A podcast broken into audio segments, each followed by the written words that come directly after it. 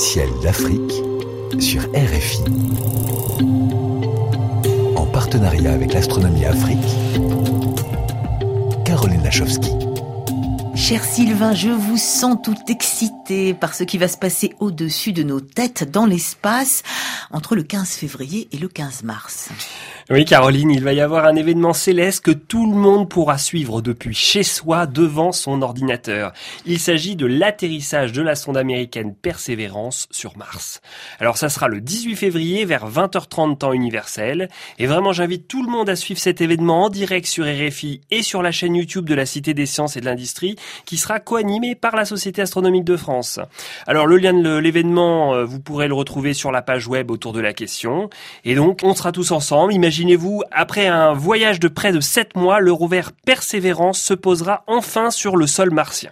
Alors cette nouvelle mission de la NASA va vraiment pour objectif de poursuivre l'exploration géologique euh, bah, des différentes euh, robots qui étaient allés sur Mars comme Spirit, Opportunity, Curiosity, et aura pour but vraiment de chercher des traces de vie pour la première fois et notamment de prélever des échantillons pour enfin les retourner sur Terre. donc il va y avoir, imaginez-vous, un suspense incroyable pendant 10 minutes. Il faut vraiment réaliser qu'un atterrissage sur Mars n'est jamais une mince affaire, donc venez participer. Persévérance va-t-il réussir à se poser sur le sol martien? Nous reviendrons sur les coulisses de cet exploit, réussi ou pas, on verra bien, avec un de ceux qui pilote la caméra embarquée par le rover Persévérance sur Mars, l'astrophysicien Sylvestre Maurice qui sera en direct avec nous le lundi 22 février. Alors en attendant de s'y poser sur Mars, euh, Sylvain, est-ce que Mars est encore visible dans le ciel d'Afrique? Oui Caroline, il faut euh, profiter de, ces derniers mois, même si elle s'éloigne de plus en plus de la Terre, Mars est encore bien visible dans le ciel africain. Et donc euh, vraiment allez lui faire un clin d'œil, notamment le 18 et 19 février au soir, car il y aura un joli quartier de lune à quelques degrés de la planète Mars. Vous pourrez également voir la planète rouge très proche de l'amas des Pléiades dans la constellation du Taureau fin février début mars. Alors pour ceux euh, qui ne connaissent pas les Pléiades, eh bien on les appelle aussi les sept sœurs. C'est un petit amas d'étoiles bien visible à l'œil nu et c'est un bon test d'acuité visuelle pour les observer car on peut voir jusqu'à 12 étoiles à l'œil nu dans cet amas. En fait, il existe près de 3000 étoiles plutôt jeunes, situées à environ 440 années-lumière de nous. Alors pour les retrouver, c'est très simple. À partir notamment des étoiles de la ceinture d'Orion, vous tracez une ligne imaginaire vers le haut à droite.